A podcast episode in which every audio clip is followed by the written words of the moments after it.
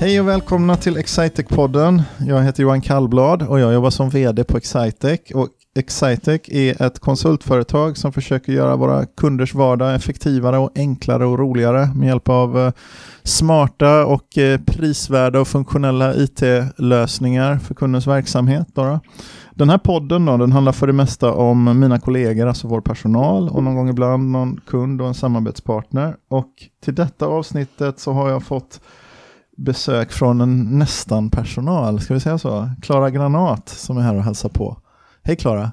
Hej Johan! Vad, vad menar jag med det där? Jo, men eh, jag är ju på väg in i Excitec-familjen om man får uttrycka sig så då. Så att eh, jag är ju signad för traineeprogrammet.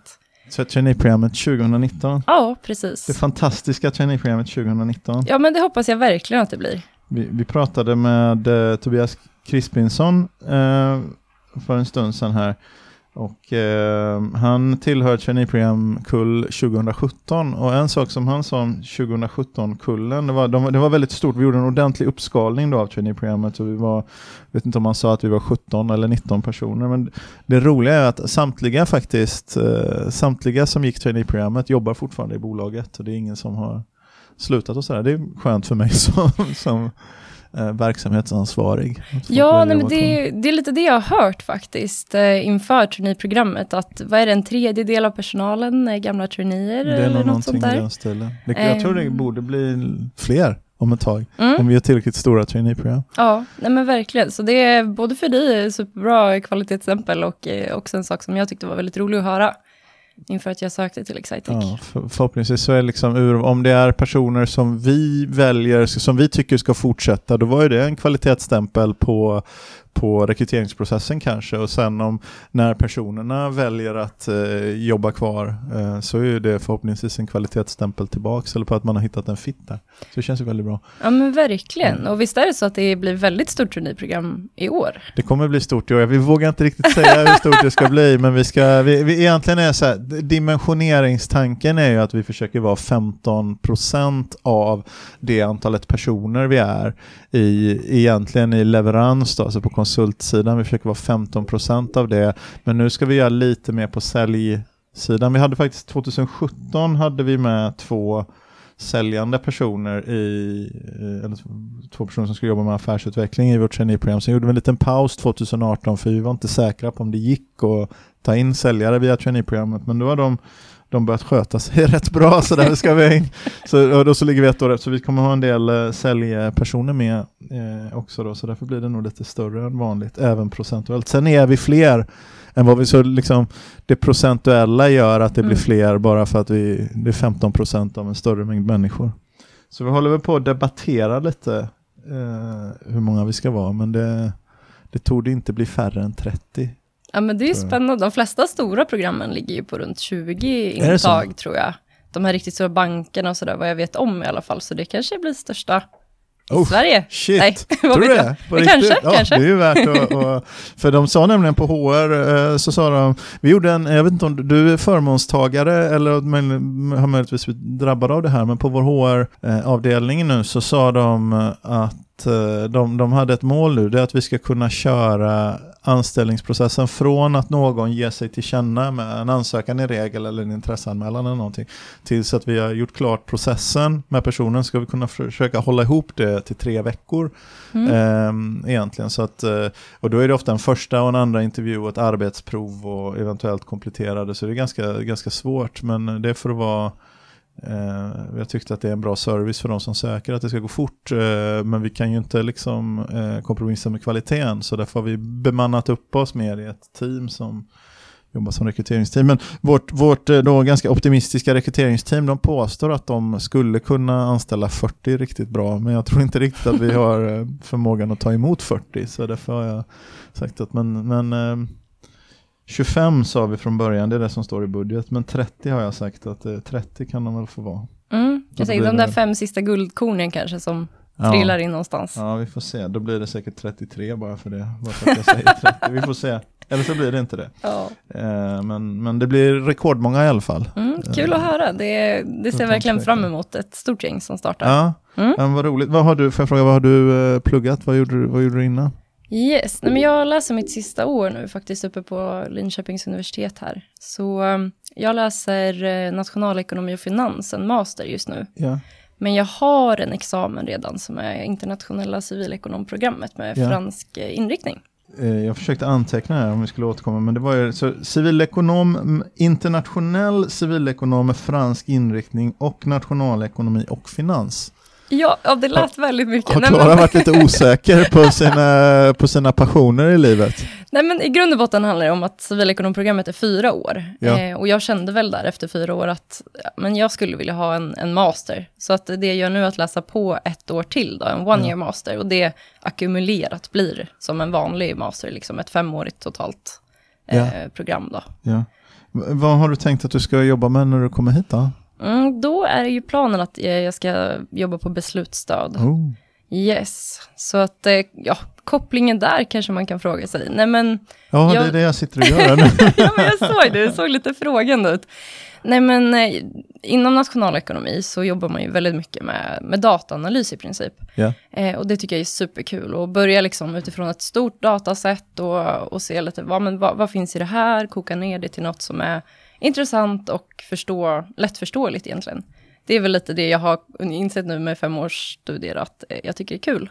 Eh, och sen när jag började läsa på lite om Excitec om beslutsstöd så fick jag liksom väldigt mycket intrycket av att ja, men det här är ett sätt att jobba väldigt roligt med dataanalys kopplat till kund, kundsidan.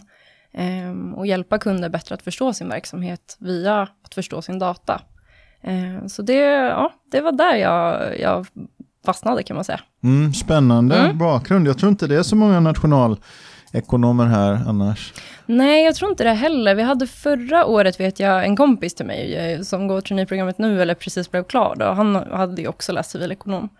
Eh, men det är frågan om han kanske var den enda förra året. Ek- Ekonomer brukar det vara några stycken, Mm. tror jag i alla fall. eh, Men eh, civilekonomer, men, Mm. men jag vet inte med nationalekonomiinriktning om det, om det är så vanligt. För många läser civilekonom och sen är, är det en del som tar master. Det finns någon informationsteknik Mm. master av något slag tror jag, som, som vi får ganska många ansökningar från.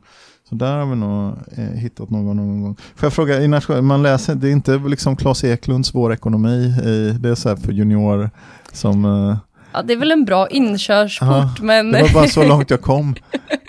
ja, men det är väl okej. Nej, men det, det börjar vi ju med, men sen så blir det ju mer avancerad nivå och mer forskningsbaserat egentligen, eh, ju längre man kommer.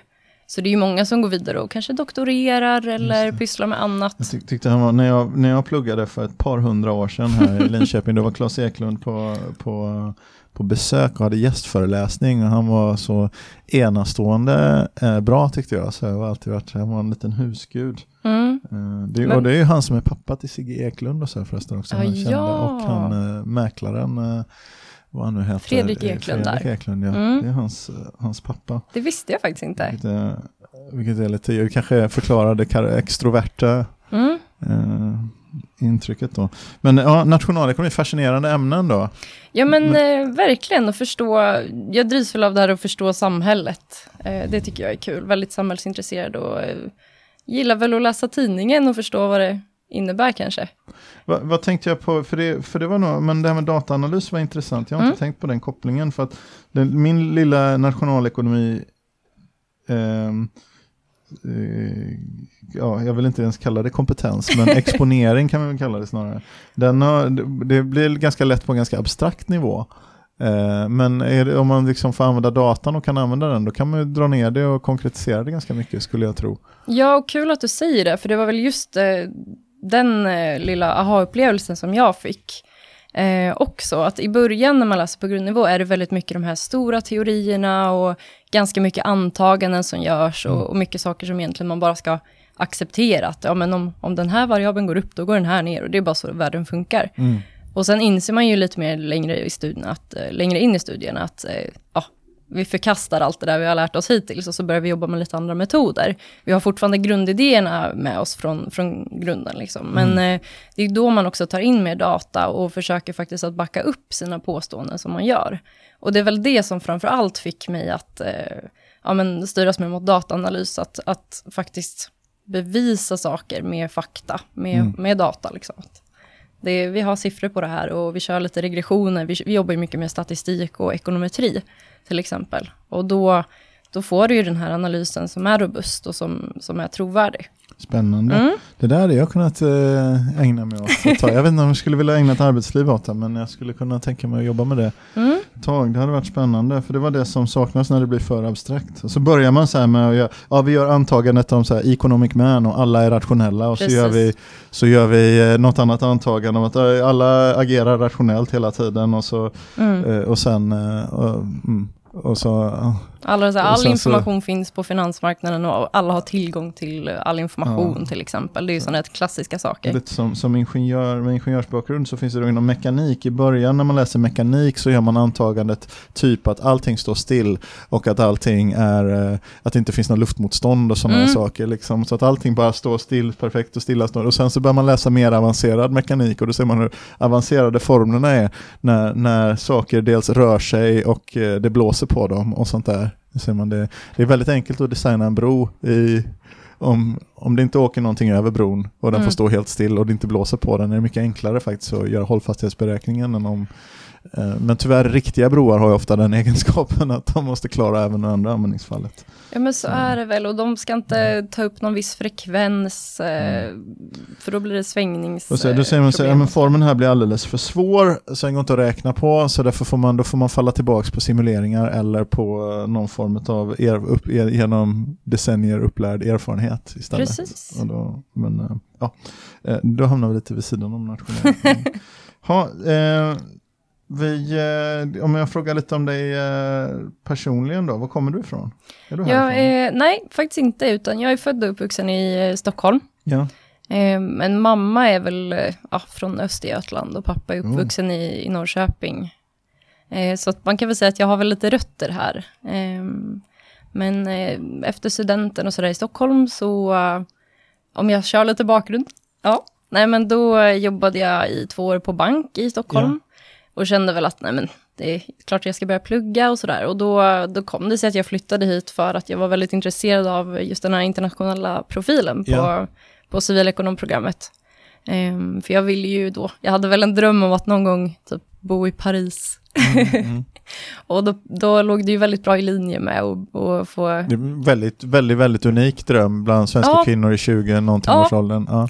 ja men jag kände det att det, det är nog bara jag som, som sitter och håller på det här, så nu, nu kör vi liksom. Ja.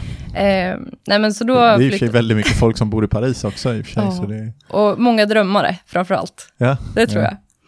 Eh, nej men så då, då flyttade jag hit eh, och sen så kände jag väl att jag ja, blev, eh, blev fast för Linköping. Eh, så nu är ju planen att jag ska stanna kvar här också, även Ja. efter, eh, efter studie, studierna är klara. Spännande. Mm. Bor du inne i stan eller bor du uppe i... Uppe i Valla faktiskt. Ja. Eh, jag har väl gjort den här klassiska, vad säger man, bostadskarriären som jag tror många studenter i Linköping gör, att man börjar någonstans ute i ka- utkanterna, började i Skäggetorp för mig, Ja. eh, och sen så flyttade jag till Ryd, och därefter så... Ryd är det klassiska studentcampuset kan man ju säga Ja. i, i närheten av universitetet då, för lyssnare som inte är bevandrade med Linköpings geografi. Den ja. lilla detaljen. Eh, nej men så har jag väl jobbat mig eh, mot mitten då, så nu är jag väl eh, ändå nöjd, måste jag säga, i Ja. Valla. Tycker Ja, om, Valla eh, är bra. nej men nära skog och nära stan och, och sådär, så det är perfekt. Mm. Mm. Eh, vad gör du när du inte går på, nu börjar det låta som en sån här jobbintervju det här, men vi känner ju inte varandra egentligen. Nej, men precis. Passa på. Ja men absolut, nej men eh, jag, jag brukar alltid få lite så här ambivalent känsla när jag får den här frågan, för då känns det alltid som att, ja, vad har du för hobbys ungefär? Ja. Eh, och jag har väl ofta funderat på det där och inser att min hobby är väl att testa nya saker. Jag har väl ingen sån här supergrej som, är, som har följt med egentligen från när jag var liten till exempel, som jag kan tänka mig att många har. Jag vet inte, jag har, Ja, har den föreställningen. Mm. Nej men så det som, det som är konstanter i, i mitt liv eh, på det sättet då, det är väl att jag tycker om att laga mat, tycker om att spela brädspel, eh, ofta i kombination. Eh, så träffar ofta vänner och familj och sådär över liksom middagar och bruncher och, och så spelar man ja, allt från schack till, vad kan det vara, typ eh, Carcassonne, någonting sånt där. Eh, Settlers, om du känner till. Ja, Mm. Settlers of Katta, det heter ju någonting extra efter det har för mig. Mm, mm. Ja. Nej, men den, den, ja, jag är inte någon brädspelsexpert uh, på långa vägar. Uh, men Settlers har nog hemma.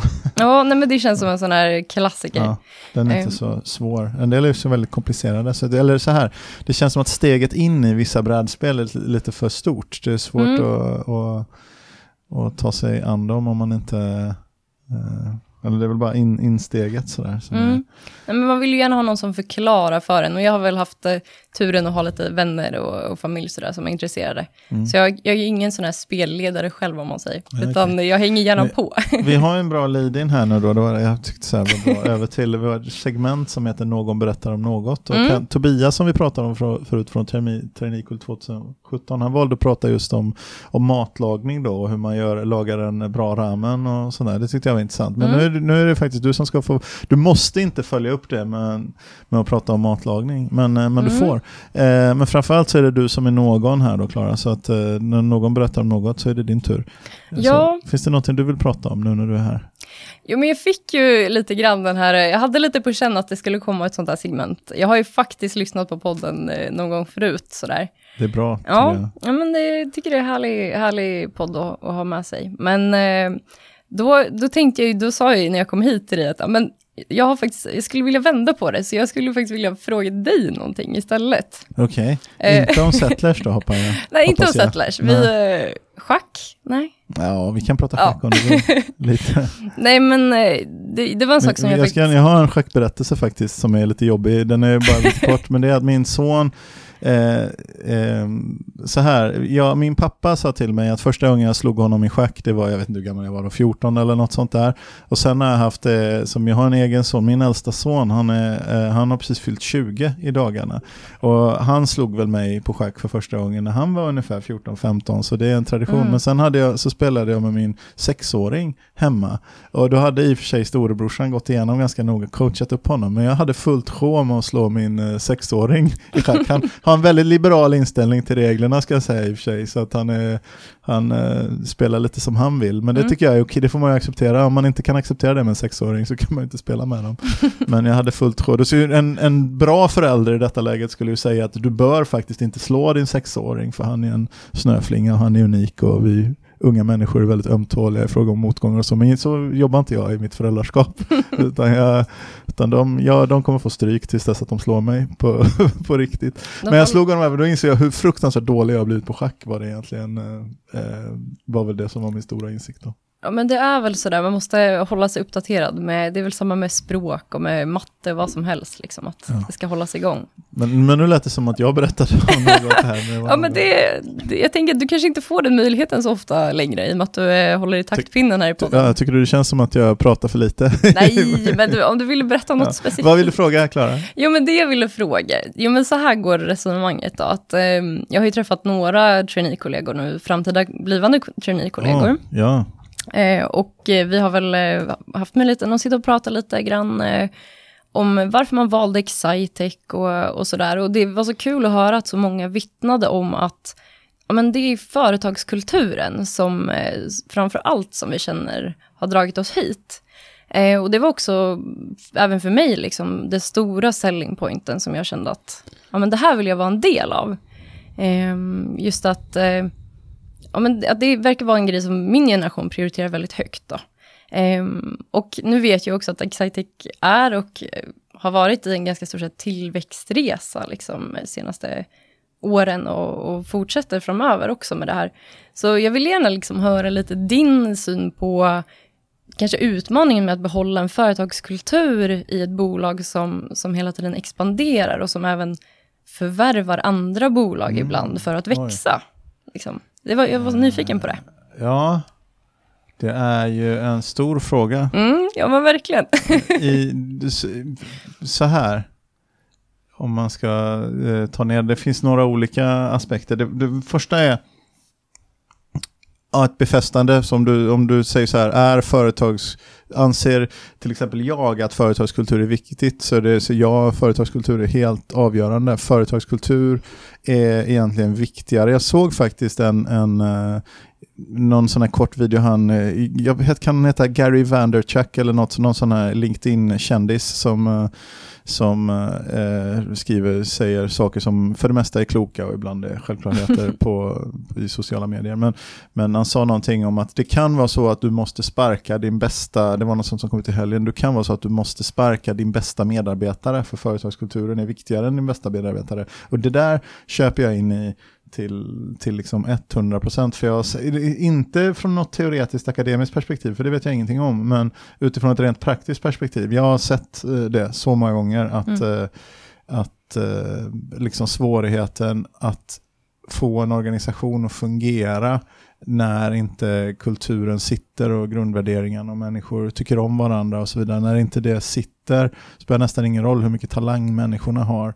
Eh, så, så det första är då att befästa att ja, jag tycker det, det stämmer att företagskultur är oerhört viktigt. Men sen du gjorde den lite extra svår, för jag hade tänkt först att svara på fråga hur är det att behålla en företagskultur när man växer? Mm. Eh, var första halvan av din fråga innan du svarade till den. Första halvan kan jag säga, det är inte svårare att behålla den när man växer än vad det är att skapa. Det är svårare att skapa rätt kultur i början än vad det är att behålla den.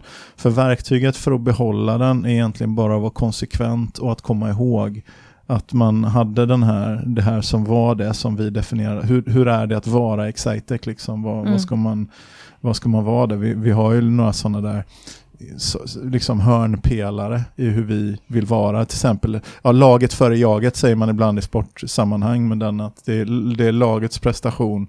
Den bygger sen på individuellt ansvarstagande, men det är vad laget presterar som vi mäter oss på, inte vad individen presterar egentligen. Då. Mm. Och att ha några sådana där saker, och det är kundens behov som modell, liksom, kundens behov går utanför vårt behov, alltså mitt egos behov av att vilja göra sak A, kundens behov av att få sitt problem löst går före mitt önskemål att lösa det på ett särskilt sätt. Sen inom ramen för det, för det allra mesta, så kan vi få Alltså mitt behov av att vilja dyka ner i någonting kan ju mötas genom att man rätt person jobbar med rätt uppdrag och så vidare. Men det är, det är liksom kundens behov har en särställning. Liksom, man har några sådana här grund Eh, Eh, och, och, laget är, är, viktigt också hur vi behandlar eh, varandra med, med respekt och en tillsammanshet också i vår kultur och sånt som är det går utöver allting. Men som sagt, behållandet av det när man växer är inte svårare än, än det att skapa det och hitta rätt och hitta det som är en ärlig kulturbeskrivning. Inte bara vad är den bästa företagskulturen jag kan tänka mig som liksom jag, eh, det är inte bara det, de där fyra orden du vet man skriver upp som alla har, så står det integritet på alla, för det är ett mm. härligt ord som alla Men vad är integritet egentligen? Liksom? Ja, eh, det är ett mm. härligt ord att ha som ett av sina fyra hörnpelare i någon företag, men det är ingen som man kan, det är svårt att använda ordet integritet i daglig verksamhet tycker jag. Så vi har valt, vi har affärsmässighet, framåtanda, glädje, enkelhet. De är lite enklare tycker jag, det är ganska hands-on ord. Men det är bara ord ändå. Det är innehållet man, man fyller det med. Nu blir jag flummig här igen. Men det jag ville säga, att hitta liksom symbiosen av vad är vi i verkligheten och vad vill vi vara och sen befästa och jobba med att man fortsätter vara det.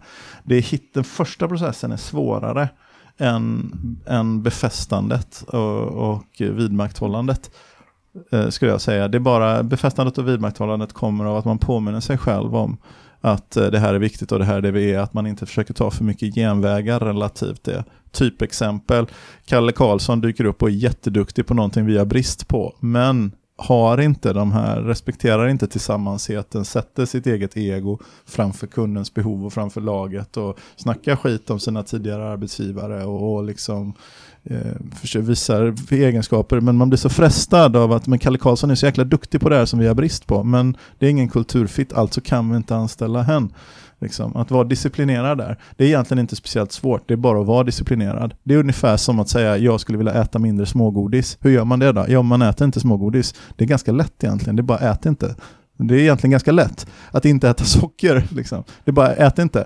Så, så, det är inte svårare än så. Så det är ganska lätt. Men så ställer du, så här, ja, jag kommer ihåg frågan fortfarande, även om det är svårt att Imponerande. tro. Du ställde, eh, du sa, när man ändå gör företagsförvärv.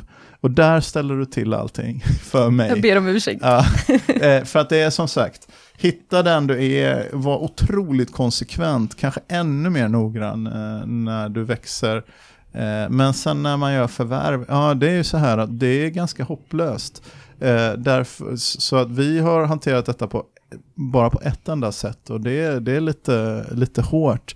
Det är att vi tänker oss att vi egentligen inte kan förvärva människor när vi har gjort förvärv, utan vi ser det som att vi förvärvar en kundbas och vi förvärvar någon form av verksamhet med historik, men sen de människorna vi mäter inte på att minimera personalomsättning efter ett förvärv. Om det är så att 20% av personalen inte är fit så får 20% sluta. Om 40% av personalen inte är fit så får 40% sluta.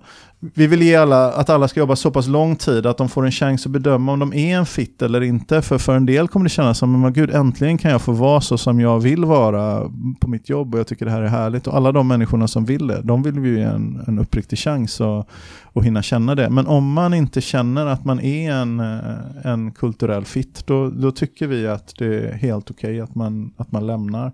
Så vi kämpar inte med massa inlåsande strukturer som ska, som ska låsa in folk i att vara kvar, utan de människorna som inte tycker att de är en fit eh, hos oss, de, det är bättre att de jobbar någon annanstans. Och det är lite bryskt och, och, och, säga så på sätt och vis. Det är en jätteutmaning i samband med företagsförvärv. Så det är klart att man försöker göra en analys innan och se, kommer vi kunna samexistera med de flesta personerna här? Hur ser man det då? Ja, har de agerat och betett sig ungefär på samma sätt som vi, då finns det nog en, en hygglig fit. Men är det så att det korsar och man inte har en fit, då, då, då försöker vi inte lura oss själva och tro att det är något annat än vad det är. Utan, mm. utan då, då, då, löser vi det genom att helt enkelt anställa nya människor som får ersätta de gamla människorna. Men intressant att höra just eh, ja, lite hur du ser på det, för jag har ju ändå funderat lite kring det, att uppenbarligen har ni ju lyckats om ni mm. på den basen kan... Vi, vi har tänkt på att vi snart kommer börja säga vi. Ja, det var mm. det här. Jag funder, det satt vi också och pratade lite kring, apropå att säga vi, Eh, om det var det du menade, när man börjar identifiera sig med ja. Excitec. För ja. när, vi, när vi träffades sist, då satt vi och spånade lite idéer kring kanske hur Excitec kan, nu säger jag Excitec liksom, ja. för att jag, jag, det var väl där vi landade, att vi säger Excitec nu, men när går man över och känner sig som det här viet? När vågar man liksom eh, säga vi? Eh, det är också väldigt spännande. Jag kommer nog börja rätta dig på första anställningsdagen ja, ungefär. Ja, men det, det var eh, det jag Även om jag råkade göra det nu. ja, nej men det var lite, lite det jag tänkte. Jag tror du kom av det här, du, du tänkte på vad var det du tänkte på? Ja. Jo, nej, men att, att ni har lyckats bra med, med just, just den kultur, företagskulturen. Att ja. det verkar ju uppenbarligen vara en metod som funkar i och med att ni kan ja, men rekrytera traineer ja. på den basen. Liksom, mm. Att så många som inte ens har börjat jobba här och kanske haft bara ett par få interaktioner med er, som för mig någon gång på någon arbetsmässa, eh, och sen på intervju, på arbetsprov och sådär. Att det är ungefär den interaktionen jag har haft, men, men det har gett mig en väldigt rättvis bild. Alltså, hade jag kunnat ändra en kultur i en befintlig etablerad verksamhet, om jag hade haft de verktygen att göra det, jäklar vilken användning jag hade haft av det. Alltså vilken nytta jag hade haft av det, mm. vad mycket pengar vi hade sparat. Och, och, det hade varit eh, otroligt bra. Jag har inte det verktyget. Jag har, inte, jag har försökt många gånger, jag har hittills inte lyckats, utan, utan man kan ändra däremot situationen Eh, för människor. Men jag, kan inte, jag vet inte om man kan ändra sådana här grundläggande kultur och värderingssaker. Eh, jag kan i alla fall inte.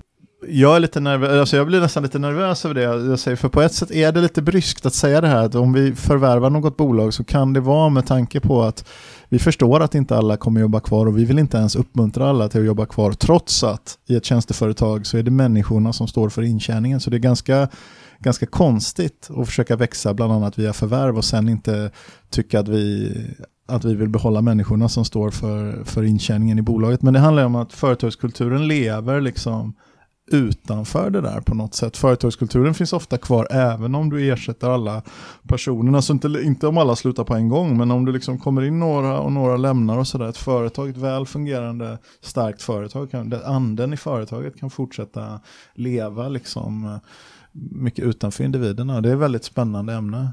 Och där tänker jag. jag också, det blir ju lite filosofiskt nu, men jag mm. gillar ändå det. Och jag tänker att om Excitec har är väldigt väl medveten om, liksom, ja, men det här är våran företagskultur, det här är våran anda.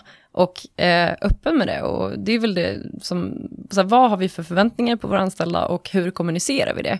Om du har de två komponenterna väldigt klart mm. och tydligt upplagda, då, då blir det ju också det att det kanske inte blir så konstigt liksom vid ett förvärv jag tror, till exempel. Jag tänker mest på liksom att påminna mig själv om att kommunicera också varför, liksom varför vi gör det vi gör. För ibland kan jag komma på mig själv och så står jag och ritar något vid en whiteboard och säger men gud vad trötta de måste vara på att höra det här. För jag är trött på det, för det måste de ha hört åtta gånger. Och så, sen, så pratar jag med dem och säger, men visst är ni trötta på att höra det här? säger jag. Och då säger de, nej vi har aldrig hört det här förut. Så är det två som säger, jo jag har hört det en gång förut. Och säger, ja just det.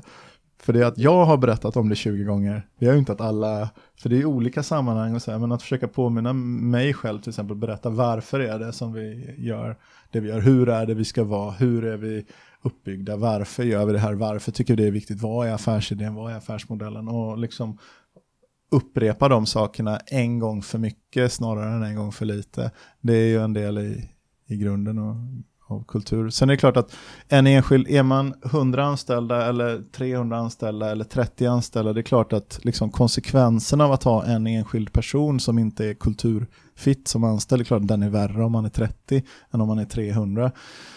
Men i grund och botten är det samma. Det går liksom inte att skala en kultur om inte hela kulturen sitter. Det går inte att, att, att, få det att försvinna. Så det är egentligen lika viktigt. Det är lika viktigt hela tiden fast på många fast på många fler platser. Så är det ännu viktigare med kommunikation mm. och befästandet. Då.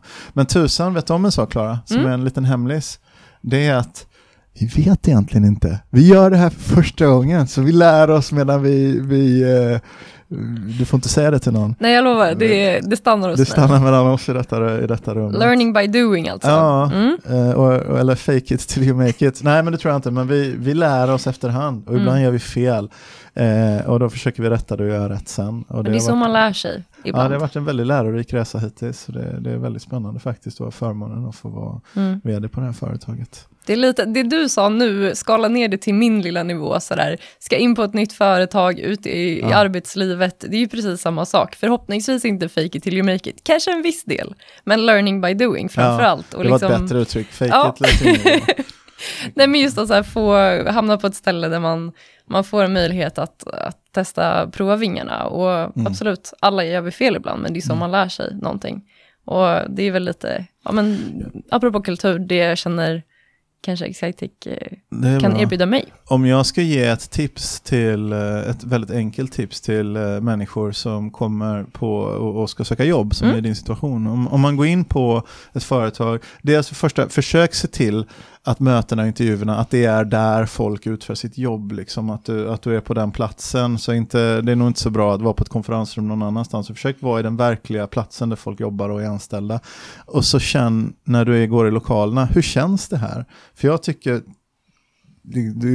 det, slår något av ett rekord i flummighet här, men jag tycker att det känns en företagskultur känns lite när man går i lokalerna. Och man känner när det inte lirar och när, när det är något som skaver. Inte det, det kan ju vara att folk är stressade och man springer runt och sånt. Ja, men sånt kan hända, det är arbetsbelastningsrelaterat kanske.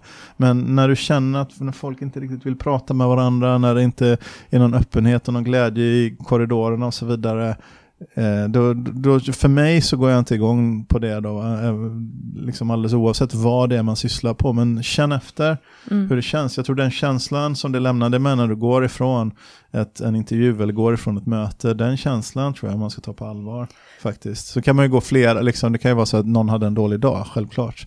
Men, men om du är på flera stycken intervjuer och så varje gång har du lämnat det med en känsla att äh, jag vet inte, allting innehållsmässigt, allting lät väldigt bra men det kändes inte rätt, ja, då var det nog inte rätt. Så lita jag, på känslan lite. Ja, nej, men det kan jag verkligen skriva under på att när man kommer hit eh, och ska göra första intervjun eller göra arbetsprovet så är det ju, man, man är ju ganska utsatt då i en utsatt position ja. och, och det kan vara stressigt eller nervöst eller sådär men trots alla de faktorerna så har ju jag verkligen känt det du precis beskrev. Att så här, alltid känt mig välkommen, alltid blivit hälsad på med ett leende och folk tar sig tid att säga hej även fast de inte har någon aning om vem jag är som precis klev in på kontoret.